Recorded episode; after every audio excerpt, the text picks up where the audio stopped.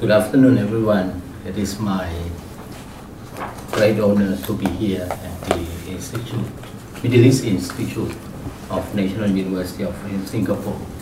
Uh, I would like to extend my uh, gratitude and thankfulness to Professor Martin Wen uh, and the generosity of the Middle East Institute. Uh, I am Srawut Aree, the director of the Muslim Study Center in Chulalongkorn University. And in our center, we focus mostly on the Middle East studies, especially the uh, relationship between the Middle East countries and Thailand. And of course, uh, the relationship between the Thai and the Muslim world as a whole. Um, actually, my presentation today is on the transnational connections of the Muslim movement in Thailand, and this is the uh, collaborative, collaborative work in process with uh, my colleague, uh, uh Dr. Christopher Joll. He is now a visiting professor in our Muslim Study Center, and he will uh, talk after me. Uh, uh, this is the slide. Yep, I think that you've got your clicker there. Mm. I think we go the other way around. That's it. How's that? Oh, okay. Um, let me begin by giving you the uh, primary objectives of our studies. Uh, the first object, objectives of our study is to provide relevant details about the personalities, personal movements, and ideological influences that led to significant change in South Thailand religious geographies in the 1970s. Uh, uh, this is based on our analysis of the relevant secondary literature. But the Second objectives of our study is to present a range of observations, arguments, and provisional hypotheses about the process of religious change in uh, South Thailand. When we I, when I talk about uh, South Thailand, I mean the southernmost of Thailand. That means uh, Yala, Pattani, and Narathiwat. And this is uh, the outline of the study that uh, what I'm going to talk today, the first topic is about the, uh, I will give you a brief comments about the nine queens concept of religious economy. Uh, the second is analysis of how old and new Islamic have routinely been referred to in Muslim Southeast Asia.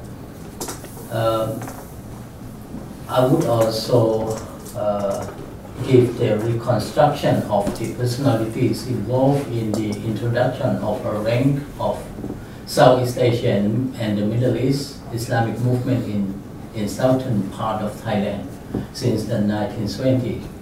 And the last one, we are going to present some observations, arguments, and uh, provisional hypotheses about the process of the change in southern part of Thailand in the 1970s. Um, uh, you will presumably be aware of the ways in which Night Green has developed theoretic, uh, theoretical contributions by uh, historians of Protestant Christianity in North America, most notably Rodney Stark.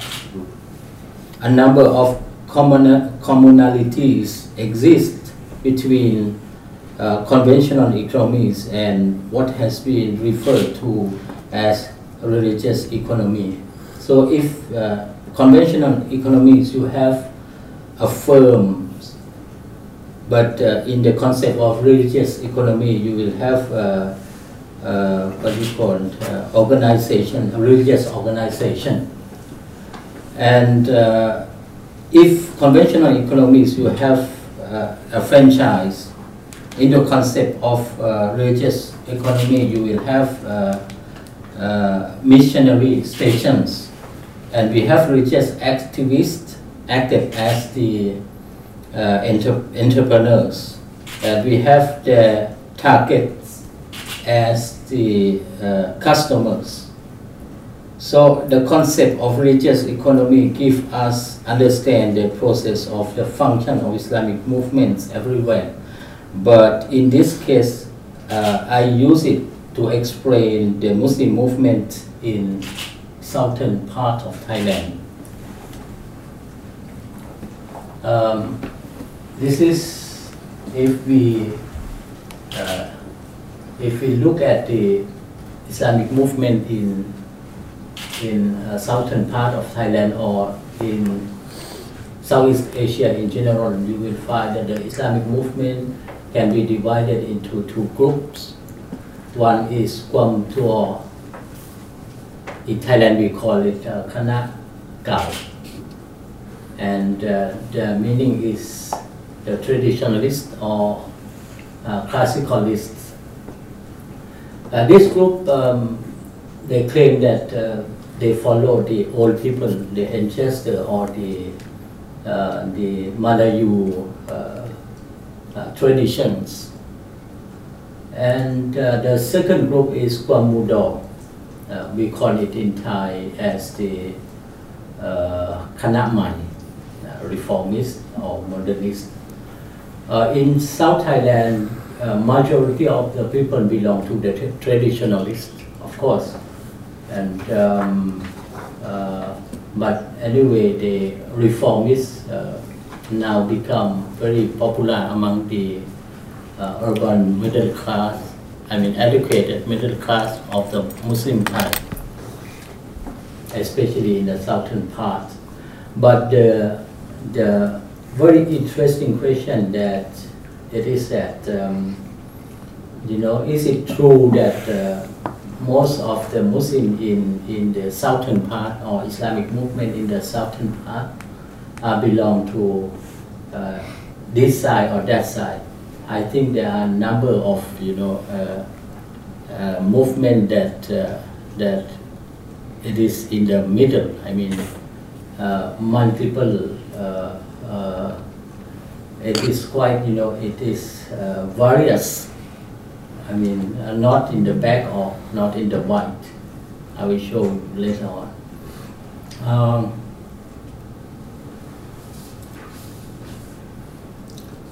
um,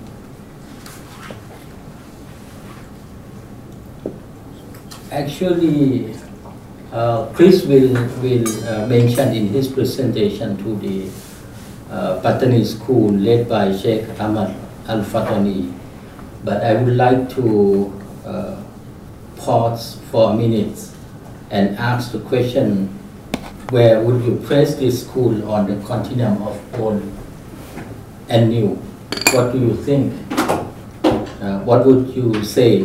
What would you praise the uh, Ali? What you what would you praise Haji Sulong? Uh, in which side, uh, new or old? So this well, is perhaps not everyone knows who Haji Sulong was. Yeah. And perhaps can you say a few words about Yeah. Haji Sulong and the movement that he led? Yeah, uh, Haji Sulong, uh, he, he, he was one of a very important persons in the southern part of Thailand. Uh, now he already passed away, but uh, he was the one who, uh, who, you know, um, uh, tried to um, ask the Thai government to uh, to change something in the southern part of Thailand, especially the way people people live. But finally, he disappeared in the 1950s. Yeah. Uh, um, uh, this is another slide. Uh, I would just want to, to give you another detail which which I wish to point out before proceeding. It is that uh, two of the people who study in Deoband had been formed by members of this Patani school who taught in both Kelantan and Patani in the southern part of Thailand. So the two people, that is uh, uh, Nik Aziz and Abdullah Chinarong, they belong to or they studied in Deoband uh, school in the northern part of uh, India. Uh,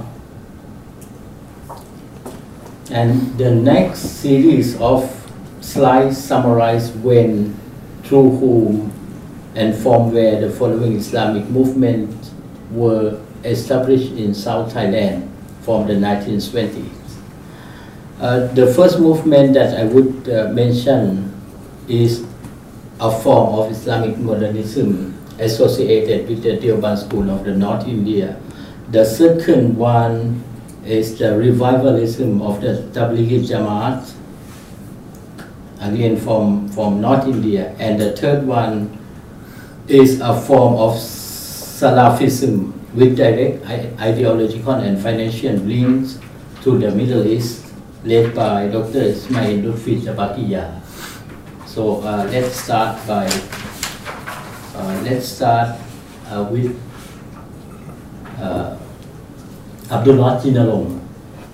He was studying with uh, Haji Sulong in Patani at the time uh, that he was dis- disappeared by the Thai police in the mid 1950s.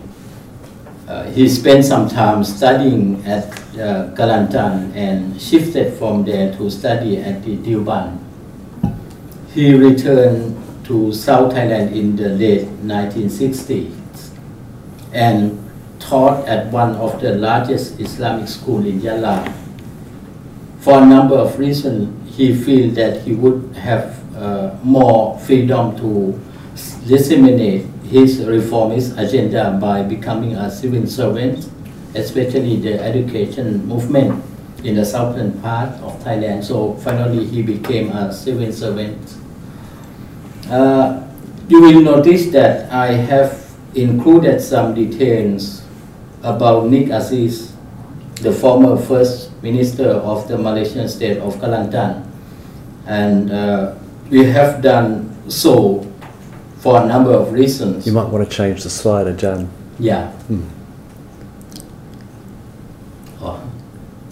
Uh, we have done so in uh, a number of reasons.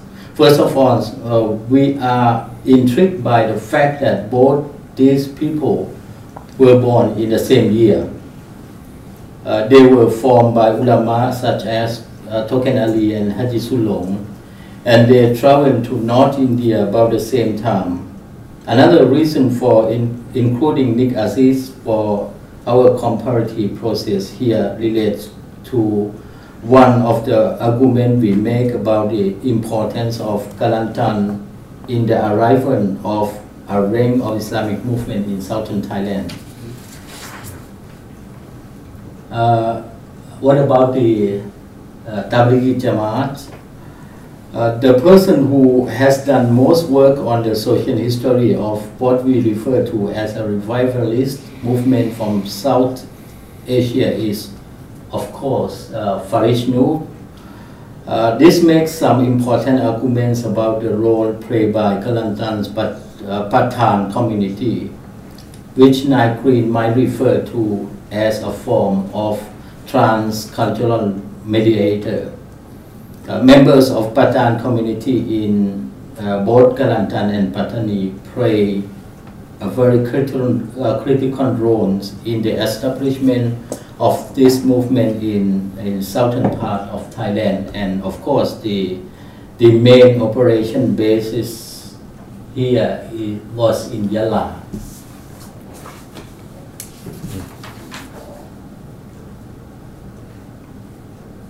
Okay. Uh, the final individual whose movement influences and timelines was considered is that of uh, Dr. Ismail Lutfi Japakiya, we point out that he was actually born in Saudi Arabia, returning to South Thailand when he was eight. Uh, he, he returned to Saudi Arabia in early 1920 and returning to uh, South Thailand in the mid 1980s.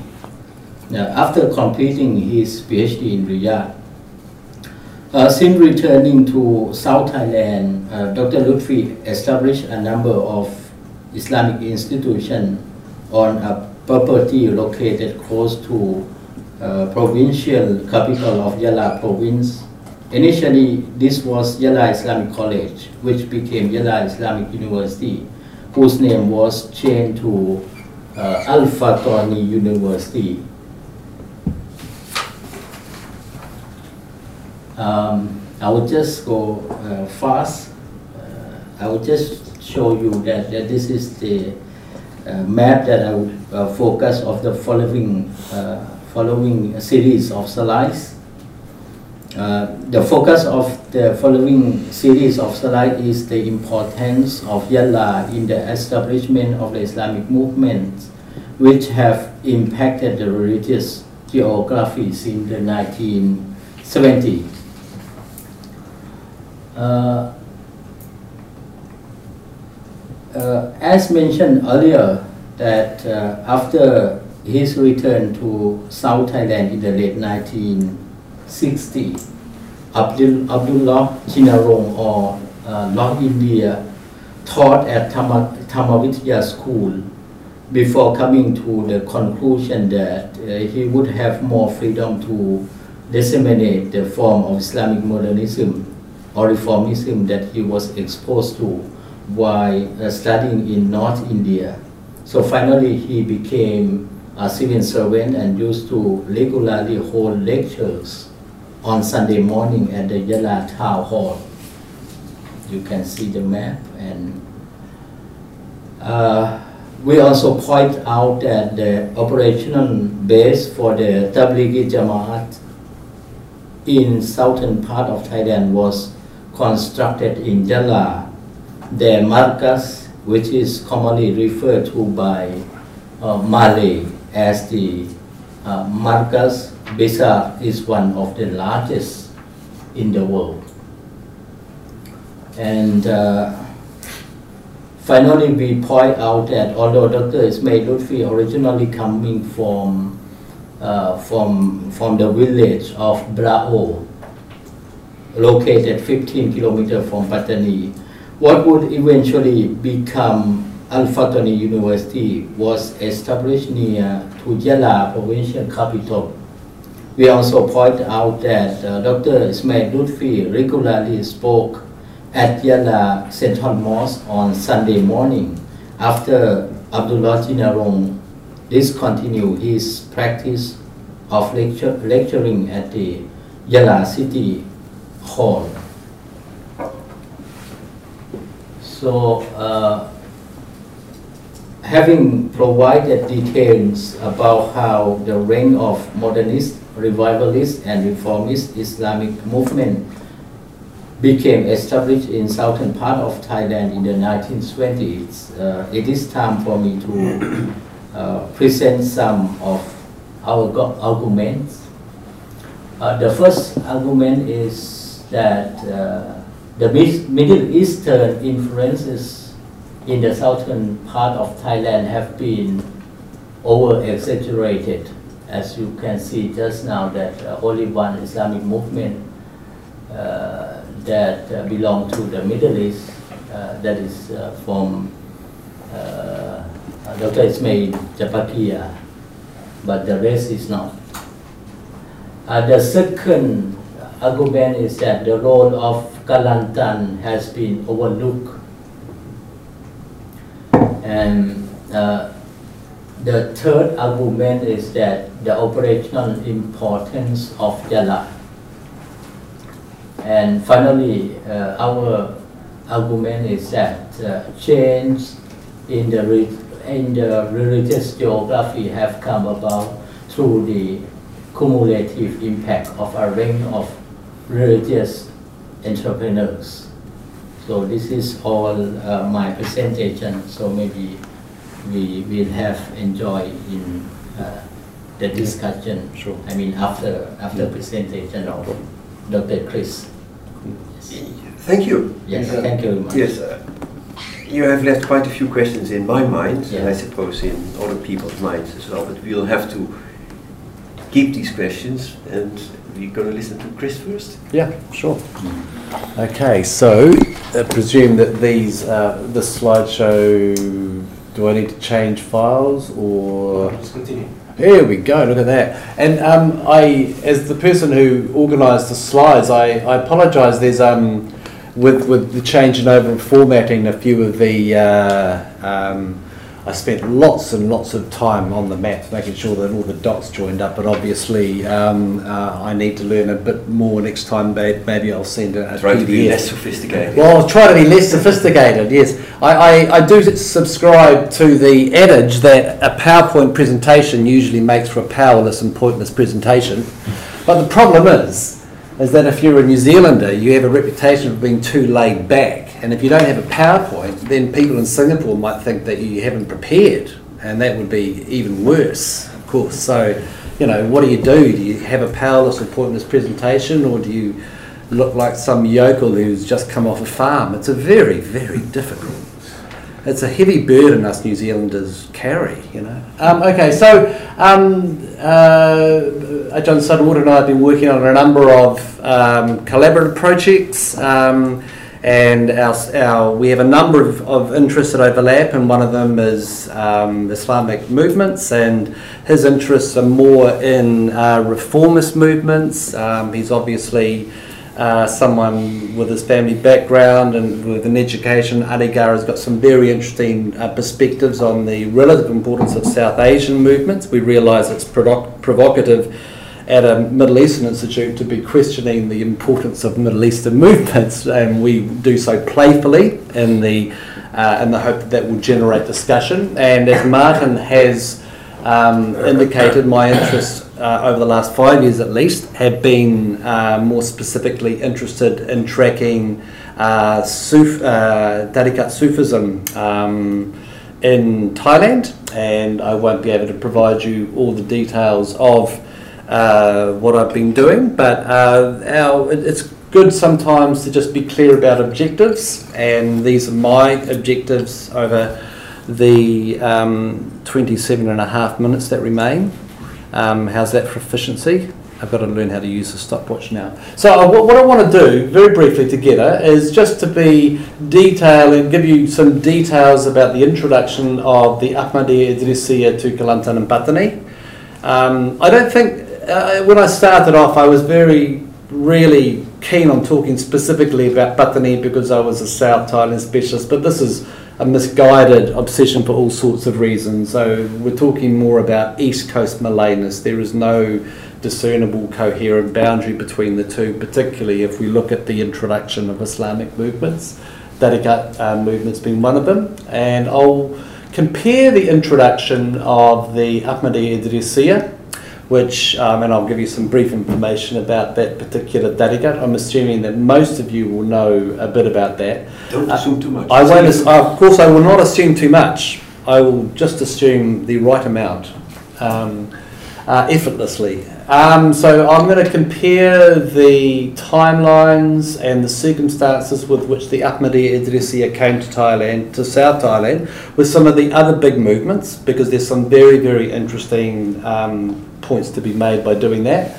And then I want to consider what the adoption of the Ahmadiyya Idrisiya, and let's just call it the Ahmadiyya, um, tells us about the Meccan-based Patani school, its agenda and reputation as a uh, progressive intellectual force. It doesn't tell us everything we need to know about this particular school, uh, but it does make, I think it does raise some interesting issues. And I want to relate the transformation of what Art Buehler, um, another Naqshbandi specialist uh, who's known to Martin, um, refers to as juristic Sufism and relate about how this juristic Sufism of the first two generations of the Ahmadiyya was transformed by a uh, man called, most commonly called Sheikh um, um, um, Muhammad al Dandarawi and his local disciple, um, Sheikh Muhammad Saeed al Lingi. And is Saeed, there was a Saeed, nice to meet you. And would you just like to, uh, you, are you the great grandson of, of Sheikh Muhammad Saeed al Lingi or? I am way below, yeah, he's just traces of it. Okay, well, it's really nice to have you here, and um, this is part of your family story. Okay, so let's uh, let's begin. Um, so, uh, those of you who um, have had any kind of interest in um, Tariqat, uh, particularly around the Hijaz or the Maghrib um, in, in Africa um, in the 19th century, will presumably be aware of uh, the, the analysis that has been done on uh, uh, Ahmad ibn Idris and the Idrisi tradition.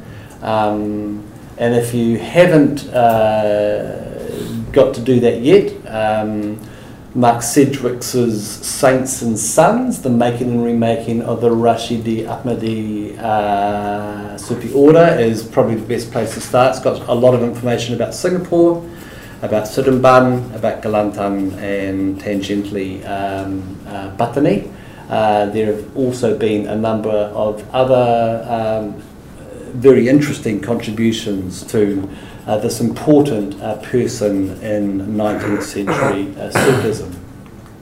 And um, how are we going with the formatting? Not bad. There's a few things not the same. So what I what I um, what I've done here, and I don't. I know there's a lot of noise, and so as I'm talking, I'm just going to assuming that you're going to be reading along here, and it will make it easier for me to make some um, observations and to point out some movements. Uh, those of you who don't know anything about uh, Sheikh Ahmad ibn Idris um, will be might yeah, he was born in the in the 18th century in the Maghrib. He came to the Hijaz as well as Egypt, coming between those two. Uh, relocated permanently to uh, to Mecca in 1818. Eventually shifted uh, to what is now southern Saudi, but what was then northern Yemen um, in the 1830s.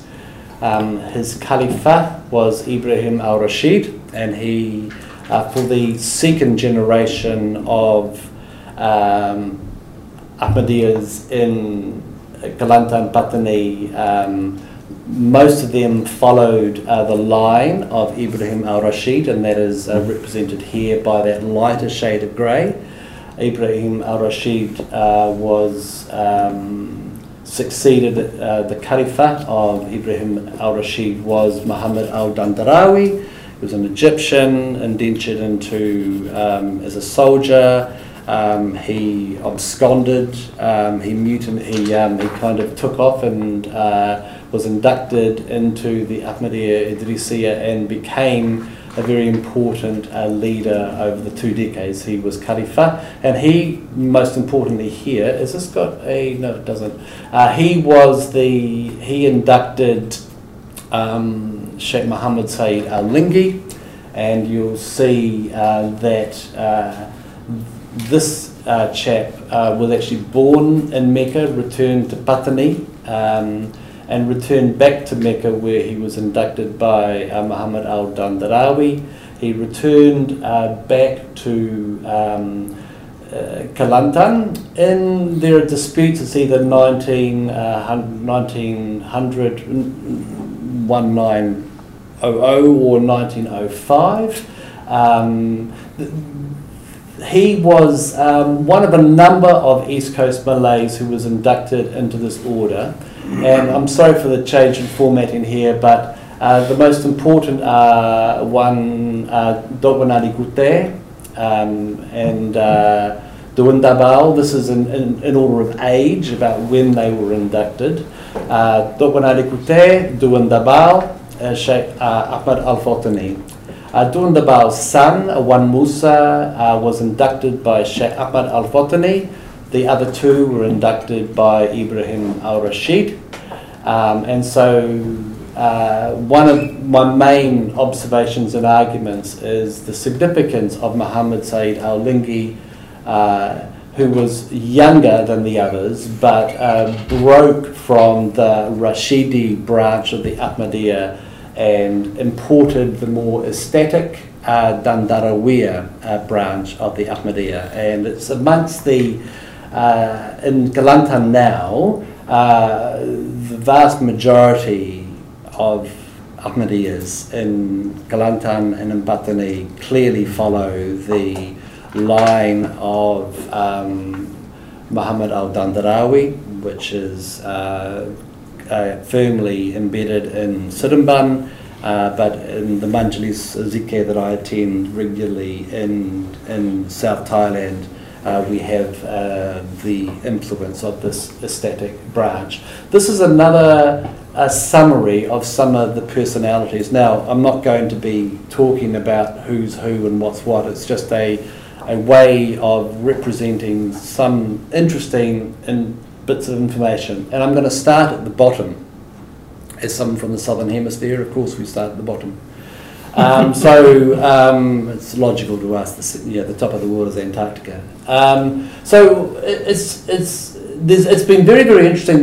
There's been a few recent um, theses have been done, at least four over the last ten years, that have provided a, a bit of information about um, particularly Dotwan Ali Guter, and I've I've got him as uh, you'll see that the box around Dotwan Ali Guter is is is um, got a bigger font. Um, it's interesting here to point out the family uh, linkages between uh, the people involved in this in this movement, and we of course know that this is not at all uncommon.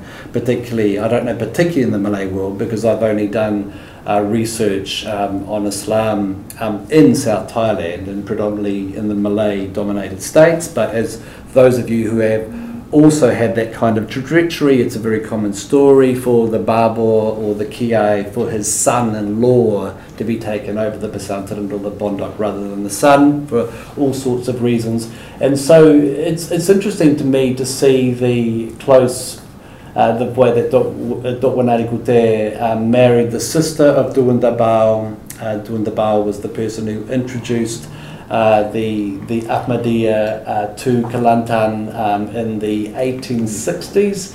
Um, and Tuan Tabal's son, Wan Musa, uh, was the nephew of Dr. Wan Ali Kute, but was inducted by Sheikh Ahmad Al Fatani, who married the sister of um, uh, Dr. Wan Ali Kute. So this is um, uh, this is an interesting example of the interconnectedness of these types of groups.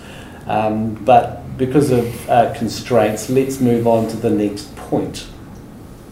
Um, so, what I would what I would like to um, what I'd like to just uh, point out is is to try and place the arrival of the of the Ahmadiyya in South Thailand and the East Coast more generally into its wider uh, context. And before I forget, we'll be making uh, some observations and asking some questions about the significance of certain developments happening as possibly direct reaction to what was going on, particularly in the Hijaz um, in the early 19th century, with the first wave of um, uh, uh, Wahhabi, Wahhabi in, in air quotes, uh, successes and the final kind of uh, takeover of the Hijaz um, in the 1920s.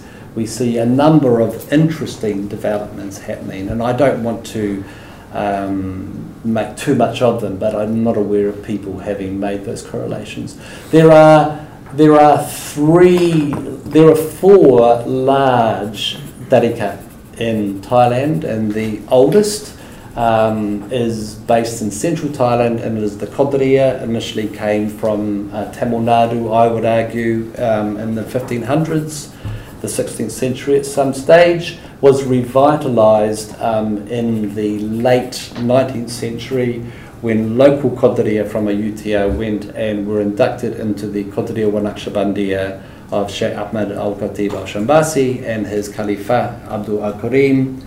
Um, both of those went to, um, there were two uh, important Qadriya leaders who one was inducted by the founding sheikh of the Qadriya wa Naqshbandiya and the other was inducted by his successor.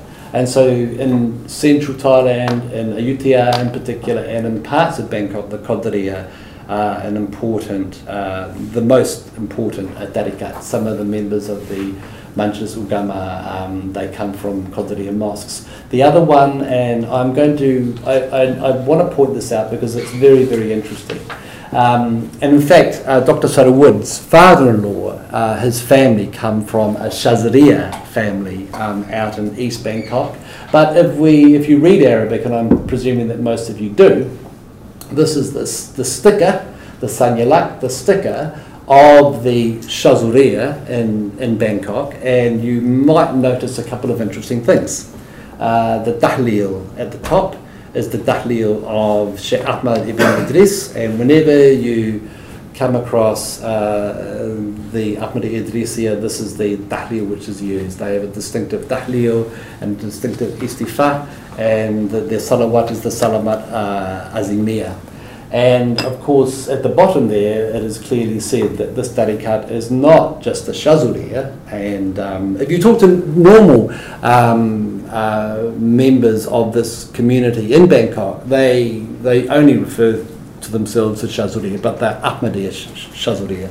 So this group uh, was brought, established in Bangkok uh, most definitively through the efforts of the religious entrepreneur Sheikh Khalid Al Bakri, and he came to Bangkok in 1929, and I've got his passport, and I think it's very significant that this was uh, just one or two years after the final fall of Mecca to the Saudi forces, who were less than sympathetic to certain forms of Sufism, which initially did not include the Ahmadi Idrisiya, as many of you will know. I've just mentioned, for completeness' sake, that the other really large mass movement uh, again comes from Kelantan. Um, and if you look at the site, it's Ahmadiyya Badawiya.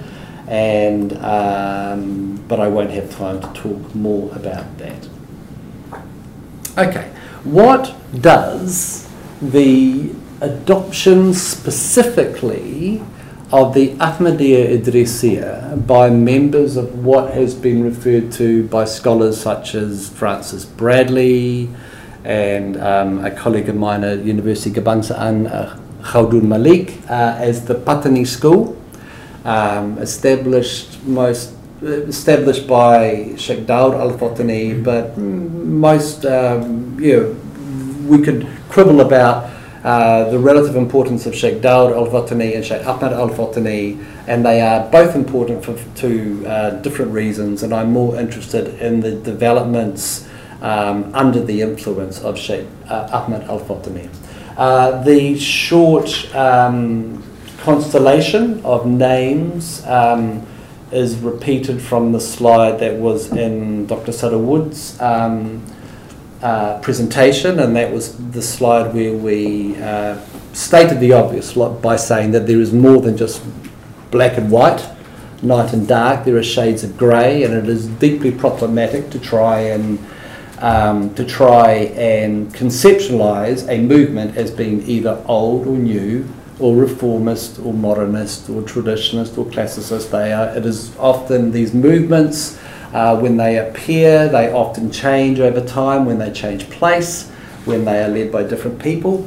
But it is, um, it is, it is interesting uh, to us that um, what Art Buehler would referred to as juristic Sufism, that, Sufism, that it was, it was the juristic Sufism of the of of Sheikh Ahmad ibn Idris and particularly under the leadership of Ibrahim Rashid that people like uh, Sheikh Daud al-Fatani, Dr. Ali Kute, um, and the other names that I mentioned, Tuan Tabal, Wan Musa, uh, many of those who functioned as founding uh, mufti of Kelantan. It was this form of Sufism that was adopted.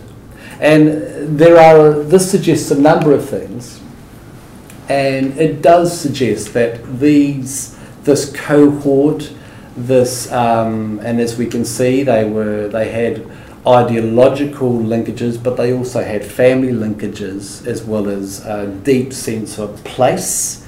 Uh, this movement was established in Mecca uh, because of a, a considered juristic response to uh, the loss of uh, Muslim sovereignty over Patani. It was considered to be wajib, uh, to be a religious obligation for those possessing the material means to escape annihilation to go uh, to a place, to a, a Darul Islam. Um, I do like the term juristic Sufism, and that's partly because I had the opportunity to get to know Art Buehler uh, while he was in New Zealand at the time that I was actually writing my monograph that Martin mentioned. Martin didn't mention that it's on the New York Times worst seller list, um, uh, and that is a very competitive category, I might, might add.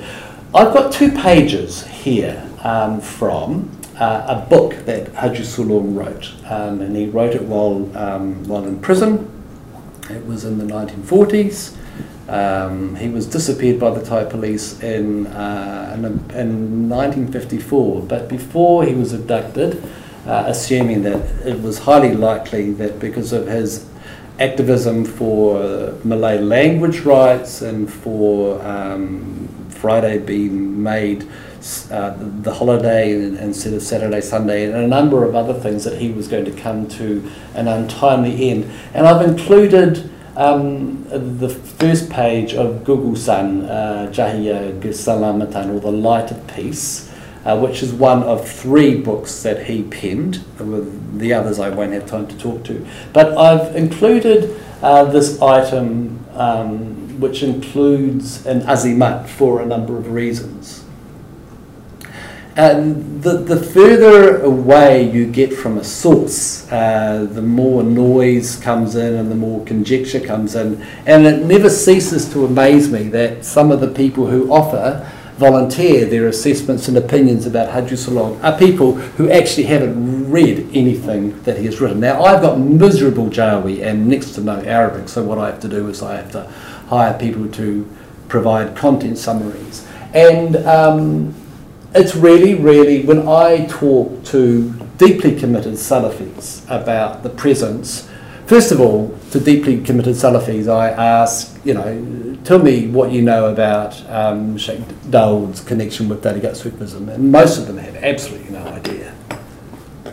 Um, and so you can interpret that as a benign ignorance or a more malicious kind of desire to rewrite history. And the same kind of questions that you ask to these people who are deeply committed to this, the form of Saudi funded and styled Salafism that uh, Ismail Lutfi Japakiya um, advocates, which um, Dr. Srawut um, uh, mentioned. Uh, you ask the same questions about Sheikh Ahmad al Fatani, absolutely no idea. And I think that's very, very interesting. And I think that, um, I think that for anyone involved in the study of Sufism in the Muslim world now, most assume that a jurist is not going to be a Sufi and a Sufi is not going to be a jurist. And as we know, this is just blatantly not the case. And uh, who was one of the first muftis uh, in, in, in, in Kelantan, and his son, Wan Musa, this is just two examples of a number of people inducted into a range of Sufi tariqat um, who were also jurists. And uh, for someone like Haji Sulong, who was advocating the sort of modernism um, articulated by Dr. In, in Kelantan, if we look at the program of Haji Sulong and Patani, and particularly in the 1930s, and we compare it with what Dr. Was doing sorry, if we compare what Haji Sulong was doing in Patani in the 1930s and we compare what he, what Dr. Nali was doing uh, soon after he returned back from Mecca in 1908, we see the reform of madrasa, modernisation of Pondok into madrasa, the organisation of Islam, particularly the Majlis Ugama, the uh, encouraging of printing and publications. And so uh, both of those people, both of these, um, were from the same school, and they, I would argue, um, um, embodied a, similar forms of juristic Sufism. I'm talking about um, Haji Sulong in the context of this study, because although we don't see in um, in Gugusan any any tahleel, any salawat specifically uh, with influence from the Ahmadiyya, and it's a, an appalling it's an appalling confession for an anthropologist to make that when they do when they look through the evidence, they're disappointed that the evidence doesn't kind of confirm uh, their, their, their desire. But there is, there is no Ahmadi influence at all. We've got Qadriya, we've got Naqshbandi, we've got Sanchistiya, uh, but no Ahmadi Idrisiya.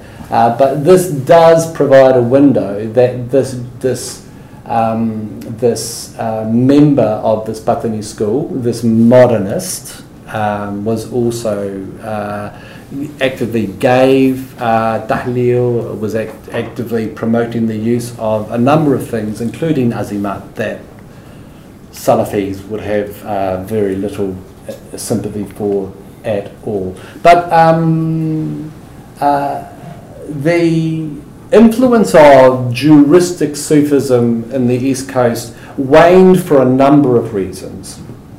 And it waned, um, one of the reasons is that after the return of Muhammad Sayyid al Linggi uh, to the East Coast, either you know, around 1905, some of the movements of when uh, went back, when Wan Musa came back, uh, Dr. Ali Kute came back. Uh, we know when Dr. Ali came back and Haji Sulong, but the other movements, I've just had to guess. But when, uh, under this guy's influence, uh, Sheikh Muhammad Sayyid al Linggi, um, many of the more uh, sober juristic um, elements of the Ahmadiyya uh, were surpassed by um, this movement. Now, can someone tell me how I can start a video? Do I press do I press this button? What do I do? How do I? Uh, there's no videos in it actually. Uh, there is. There is. I, I the PowerPoint had a video, but um, that's okay. One mustn't catastrophize. Here we go. Would you mind? Uh, it's actually a oral. Okay, well, uh, that might have been, there may have been a problem with that as I transferred the file. Um, let's just do this. This is a bit unconventional. I know that uh, you guys are into um, big screens, but at least I'm not going to show you on uh, my iPhone. Let me just do this.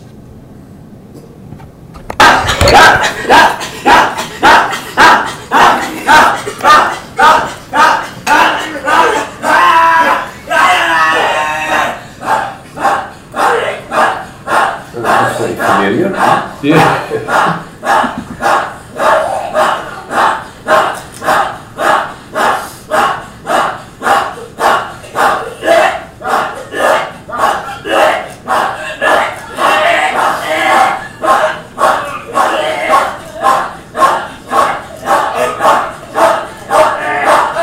Where is this? This. Bubble. Oh, stop.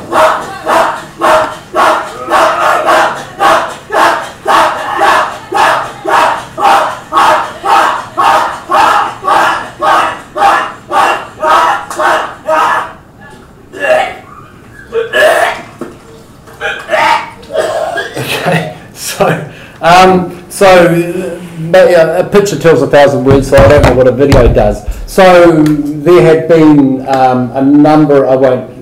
I had a number of other videos, but I'd rather keep my presentation shorter so that we had more time for discussion.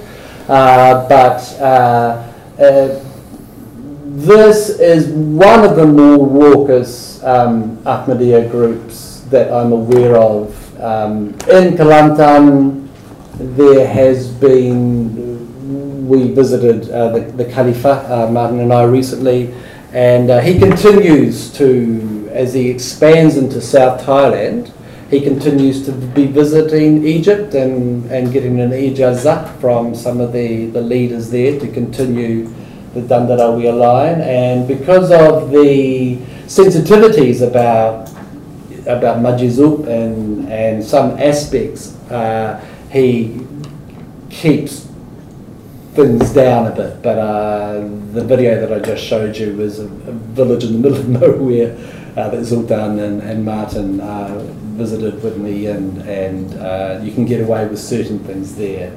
Um, but uh, so this is an important um, detail to mention when presenting a short summary of any Sufi movement, and for that matter, any reform movement, any modernist movement, any revivalist movement, because uh, when we, uh, William Roff quipped in one of his famous articles that engaging, you must not engage in taxidermy on the living. No taxidermist is going to take a live specimen because human beings uh, evolve and they change and they uh, develop and and uh, uh, just as we've seen a number of changes in how the this particular form of Sufism, the Ahmadiyya Idrisiya, has changed from Ahmad ibn Idris into Ibrahim al-Rashid and then Muhammad al-Dandarawi. Uh, this is, these are some of the reasons why Sufism continues to be a very compelling subject um, for not only anthropologists but for historians as well.